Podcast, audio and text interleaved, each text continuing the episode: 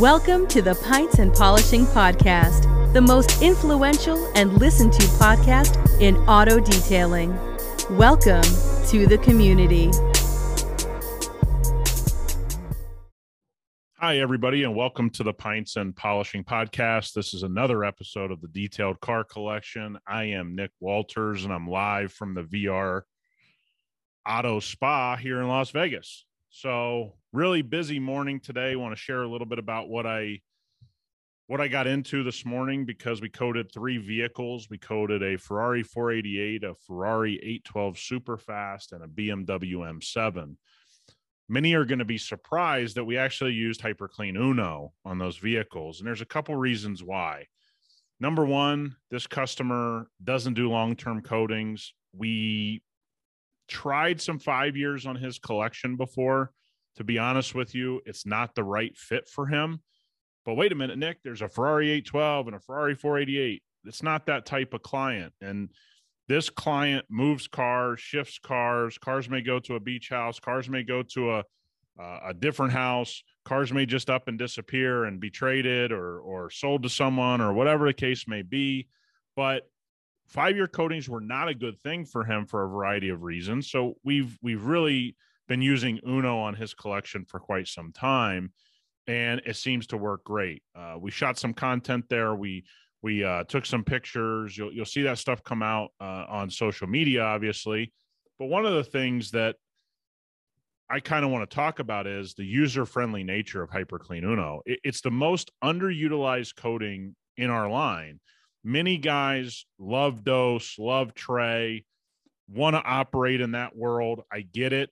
But if you're not using HyperClean Uno, you're really not looking at car ownership for a lot of people. Number one, it gets people to come to you uh, that maybe are just trying to understand coatings. And when you start talking about multi year coatings, their eyes kind of glaze over. They don't want any part of it. But also, this is great for collection work.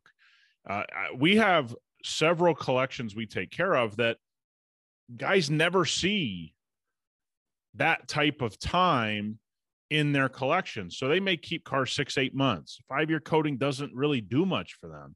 Here's a guy that we've had some five year coatings on his stuff. When we look at the the the the end user experience, it wasn't great for him. So we've been able to dial in with all of our customers. Some Dos fits perfectly. Some fit Tres perfectly, and some fit, and I would say the most fit Uno really, really well if you really look at collection style work. Uh, you still get the same pop, you still get the same ceramic benefits. You're not really losing very much. Again, there's a reason to have each coating in your lineup, but there's so many people that just wipe away this one year coating system as it's not for them. They're more elite well, we take care of a lot of collections, man. A lot of collections that are worth millions and millions of dollars. I would say we're a pretty elite company. I could be biased on that, but I don't look at coatings the way everyone else looks at them. I look at the coating as technology's changed around coatings. We need to change. If a one year coating was just basically a wax, I'm not going to agree with that. But the the the the the, the coating technology has turned itself turned a corner and now one year is really possible. Two years is possible. Three years is possible. We're trying to make some other things possible in our line. Uh, but i say this all the time that ceramic technology is changing. You have to change. And if you're not utilizing hyperclean uno for basic services wash decon get it on a car again i understand. Five year ceramics we don't want to put it on. I wouldn't even tell most people to put Tres on a non paint corrected vehicle. But if we take the one year experience and we say, hey, let's treat this like a robust paint sealant, there's plenty of you that do wash, clay, and seal. So why not have a package of wash, clay, and Uno? Uh, we don't have to decontaminate these vehicles, uh, just an FYI. So we didn't have to clay the vehicles, they weren't contaminated. Uh, we did an, a quick iron decontamination. We found very little of it. At the end of the day, it's not this. This is just a simple application on these vehicles, and getting to take the Ferrari 812 super fast out after it was coated, by the way, so I could enjoy it a little bit. It needed a little bit of work. Went ahead and did that, and uh, had a great, great morning, and just got back to the to the shop here And so today's topic, aside from that, for me, is about paint correction. So earlier this week, I got a call from a really, really great body shop guy here in town. He doesn't do a ton of work, he does really exclusive type work and really keeps his business very small uh, because he wants to do high end, not necessarily high end cars all the time, but do high end work for his customers. And so he had a Kia Telluride come in from a family friend, been banged up on the back, but for the car that was under a year old and under one year of ownership, the car looked pretty rough. And so he called me and he said, Hey, can you come take a look at this? I'd like to get the thing polished out. You know, I, I just need something quick. Come t- t- tell me what you see here. Eh, the car was really heavily swirled, looked like it had been in a lot of car washes, but looked like it just wasn't really treated very well in the last year, to be honest with you. And I said, Hey, we can do something with this. So, right off the grip, I don't feel like I didn't know what I was walking into other than, hey, we'll just do a quick polish on this thing and whatever. Uh, to get the pop we were looking for, we were going to have to do a really, really complete, thorough one step. This is where it got interesting. So, Kia Telluride, less than a year old, we went around the car with a paint depth gauge. And mind you, a paint depth gauge is not hyper accurate, it's a baseline of understanding of what's happening uh, especially at the cost of what these these paint depth gauges are now.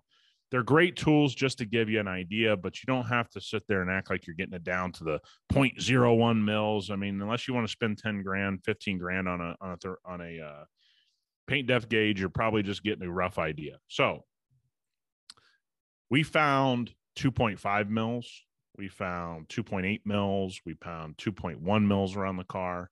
We found a very inconsistent paint system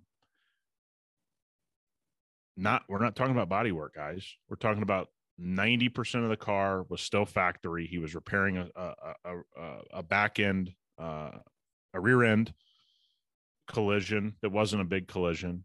So he hadn't touched the car. No other body shop had touched the car. Can't blame it on them. We got to go back to kia. What's kia doing with their cars? Well we've been talking about and beating around a bush a little bit on this when it comes to this podcast. So today I want to break down and get a little nerdy with you and say, okay, let, us let's, let's have the pints and polishing podcast lead the way on this as, as we have so many other things the last two years uh, that Marty and I have been doing these episodes. And I want to make sure that we say this. Paint correction is the bedrock of our industry. We all love paint correction. It's what most of us get addicted to and why we stay in this business. Paint correction's changed a lot in my short time, 24 years in this business I used to have to do three and four step correction. I used to have to wet sand if I wanted to sand. Now you can dry sand very easily. Uh, I used to then have to go from four steps to three steps. And now I can do a lot of stuff in a wet sand and a two step. I can do a ton of stuff in a two step. I can do a gigantic amount in a one step that wasn't possible at the beginning of my career. Paint corrections changed because vehicles changed, the, the coating systems have changed on vehicles. The paint systems have changed. And now we have probably the biggest change in my career 2.5 mils of paint is a very dangerous level. Let me tell you why. The rule of thumb from PPG and others is these car systems have about two mils of clear coat in the car or on the car as we sit here today in 2022. So then from those paint systems, somewhere around 10 to 20% of all of the big UV blocking inhibitors, all these different things in the paint system is really in the top 20%. So with two mils, okay, and, and, this is the scary part with two mils, the top 20%, if I remove 0.4 mils from that clear coat system, what these paint manufacturers are telling you is you could be completely damaging the clear coat and leading it to failure prematurely very quickly. So, what does this all mean? Well, let's look at a pretty in the not so distant future, within the last five to 10 years, we would pull up on cars. We would see anywhere between 3.5 and 5 mils on the car. Really, I saw a lot of cars in the 4.2 to 4.8 uh, level. You'll still see that uh, on, on, some higher end vehicles, but th- that's becoming pretty rare. Uh, to be honest with you, we are now really living in that 2.8 to 3.4, 3.5 range. think about the change. We were 3.5 to 5. Within the last five to six years, we've gone to this 2.5 to 3.5, 2.8 to 3.5 range. I mean, that's a big hit right there. Okay. So when people talk about paint correction, I see so many guys getting into sanding and so many guys that are still doing hatchet jobs on two-step corrections when they're not necessary with today's technology. There's a there's a negative to all of this. That as the, the manufacturer changes, you can't control that. You can control what you do at the local level. And so we always hear about hack work and this guy in my area is a hack. This are we entering into a period where you may be the hack if you walk in, use a microfiber cutting pad, use sandpaper, use a rotary and wool, and and and do two or three steps of sanding and paint correction. Because if you walk up on a Kia Telluride right now, you sand it, you cut it, you polish it. What are you removing? So let's go over some industry standards here to kind of give you some roundabout numbers. Again, Remember, this Kia Telluride was anywhere from 2.1 to 2.8. Let's meet in the middle and say it averaged about 2.5 across the car. Awesome. Okay. One step removes about 0.2 mils when you do it. Okay. You can find this for yourself. Don't measure the paint after you cut it.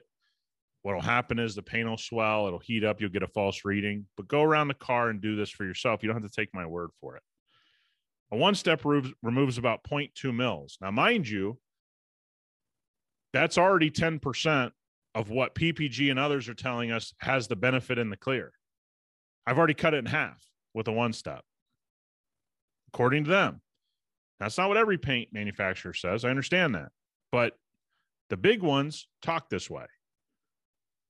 So I've now cut the hyper benefits of that top 20% of the clear coat. With a one step, I've cut it in half. 0.2 mils on this Kia Telluride puts us in a 50% cutaway of the things that matter. Okay. A two step. Let's talk about a compound and a polish. You're going to remove anywhere between 0.4 and 0.5 mils. And I think if my math is right, a mil is about five microns for those of you that live in that world. I've always done mils for some reason. So 0.4 to 0.5 in a two step. If I have two mils of clear on this Kia Telluride, which is probably pretty accurate, I cut 0.4 of it down. I've now cut that 20% out of the clear coat. I realize this is a nerdy conversation, don't tell me you care about cars and you care about your customers if you're just going in and cutting paint willy nilly. Kia is not the only one doing this. Toyota is now doing it. Hyundai, Genesis, they're doing it. And it's going to keep trickling. How many of you get a new vehicle in, see some damage, go, I got to cut it. I got to cut it. I got to cut it to the bone. I'm hearing stories out of the West Coast of California that are unnerving from some young guys getting their start. Cut, cut, cut. So five years down the road, that Kia Telluride is now in a position where it's going to start fading. Wow. That's what we're here to do? Don't know. It's your decision. I wouldn't do it. So let's look at sanding, compounding, and polishing out a finish. Going to remove somewhere between 0.6 and 0.8 mils. You're getting almost to the point of removing an entire mil off the clear, off the off the paint system. Plenty of times to sand, plenty of times where it's defensible, plenty of paint systems that that can be sanded. Kia, Toyota, modern clear coat systems. Are we looking at a time when sanding is now a very specialty product you know, for show cars and resprays that that that that cutting has been built in yeah i think we are. I've thought we've been there for a while. Other people are going to disagree. They wear it as a badge of honor that they sand cars. I mean i, I sanded my first car in 1998 i don't wear it as a badge of honor at all. It's a skill set. Hey should you have it? Maybe. But I think we're entering into if you're mo- mostly working on new McLarens and new Porsches and, and and, new Kias and and new Genesis and new Toyota 4Runners or Tundras, largely sanding doesn't need to be in that world. People still do it. Some of you still follow those people. You ready for a respray? There's many of you guys been in the industry the last 10 years when DAs were really big. You've never burnt paint. There's some of you burning paint now. I've heard a lot of people burning paint recently. Huh, I don't know what happened. I looked and it was hazy and what well, all of us that burnt paint in the 90s and early 2000s. Some of you in the 80s, some, if you burnt paint with a rotary, you know what it looks like. But if you've been using a Rupes or a Flex or those types of, uh, of polishers your whole career and you've never burnt paint and you're just cutting paint, cutting paint, cutting paint, you might start burning paint. And many of you have burnt paint, not understanding what you're looking at. I had somebody call me, a young guy, this is about six months ago, says, I keep seeing this. It's got to be something with the coating, something with the prep, something. Send me a picture of it. I said, You burnt the paint. Oh, no, no. Yeah, you did. It's okay. I mean, hey, look, we've all done it. You you cut paint long enough, man, you're going to burn some paint. But largely, if you've come in post 2010, you've learned on a DA system, burning paint really hasn't been a part of your life. Now I get clear that somebody's cut. Let's say somebody cuts a 2020 Telluride, did a two step, removed 0.6 to 0.8 mils. The paint's now down in the ones. I don't check it. I don't go around and make sure. Even when I check it, I said, oh, it'll be all right. And I start burning a door down because I do, I see all these defects and it's 2025 and, you know, I'm going to cut this Kia Telluride. It's no big deal. It is a big deal. This all has changed. There's a lot of people are going to listen to this and be defiant about it. Oh, I know what I'm doing. It's all good, man. I'm not telling you that you're right or you're wrong or you should or you shouldn't. What I'm saying is the reason I don't do four step paint corrections like I did in 1998 is because the world changed. The paint systems change. You go back to single stage paint, the world was different. Look at how I've had to change fixing a scratch in my career. You used to be able to fix a scratch on a single stage paint in like no time, and you didn't have to worry about a lot of times how deep it was because the paint system was more malleable. Clear coats came along. System is way harder, way more durable in a lot of cases. Okay. So now what we have to worry about is sanding that area down to get to that scratch and, and going so deep to fix that scratch that we impair the surface from doing all the great things that clear coat does. Right. That's why we do the fingernail test all of us, hey, I don't know if I want to push this. I can make a scratch look better on clear coat, but I watch guys hatchet up scratches all the time. they just don't care. Folks, it's not about what's going to happen in the next five minutes. It, it's if you love detailing and you love cars, you should not be cutting them to within an inch of their life. And the world has changed. Once again, how I cut paint in 1998 and how I cut paint today is very different and it should be different. But let's say you entered in this industry in 2015. You're seven years in. The world's changed in seven years. Hell, we've had a pandemic. We now have a war going on that nobody expected. Things happen. Okay. Things change. And how many of you are changing with the times? When it comes to paint correction, I'm going to say this a thousand times, and I'm sure many of you aren't going to listen become a one step expert and i bet you you can make it the rest of your career on that there's some of you that can't get a great finish on a car unless you do a deep two step a heavy cut and then a finish that isn't a positive thing folks the one step technology is there it took a lot of manufacturers who are in that world a long time to admit that you can go look at their trainings they did, oh, advanced sanding techniques. That was just a few short years ago. They didn't realize where the one step technology is because they don't live in the real world. I know where the one step one step technology's been for the last five to seven years, and some of you have as well. But I'm watching a lot of guys being taught these sanding techniques and not understanding where where they are to be used and not used. Sanding is a great skill, but magically, everybody that sands and, and cuts cars are training people now. We said this on the episode on, on Tuesday. Okay. No harm in that. But sanding isn't going to be as widespread on modern systems.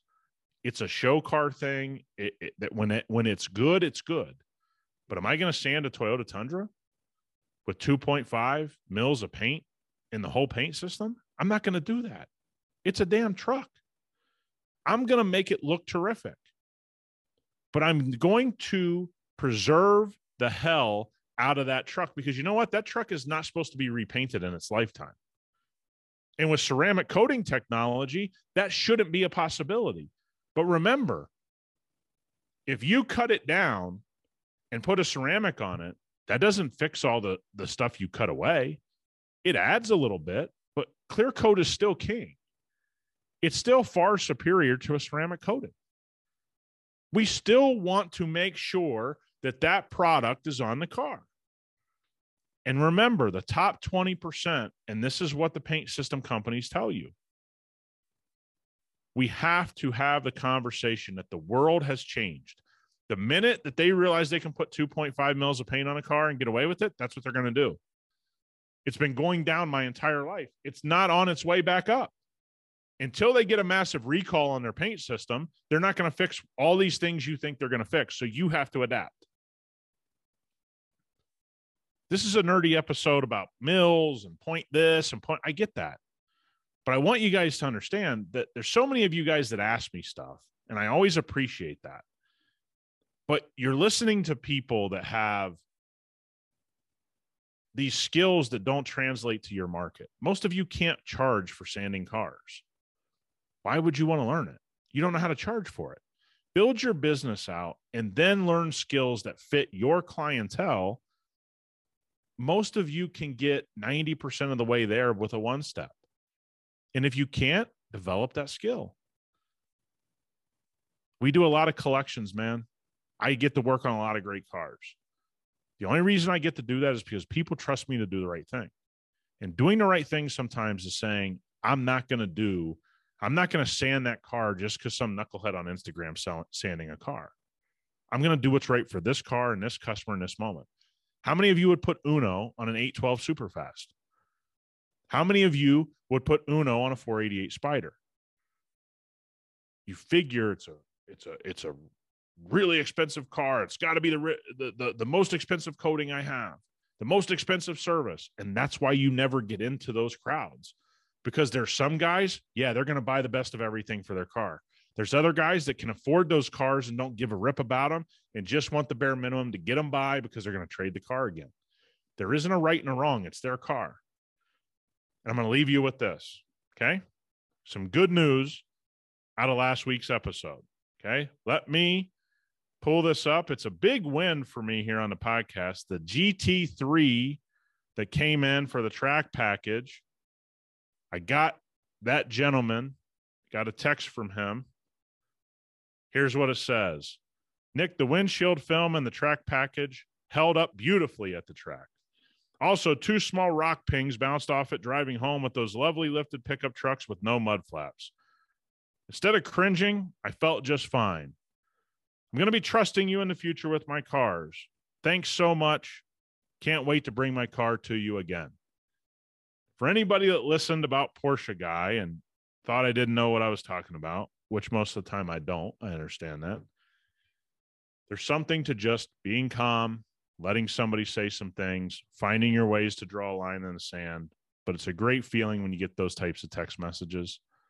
And you know what? I got a customer for life. And I told you guys last week that I think I got a customer for life in that guy. And so glad he enjoyed his time at the track. Wanted to give everybody an update. I had a bunch of people reach out about Porsche Guy uh, I'm going to keep sharing these stories, guys, and I hope everybody has a great weekend. Again, we're in the 80s here in Vegas, so you know what? I think I'm going to get some rays and maybe uh, maybe a nooner.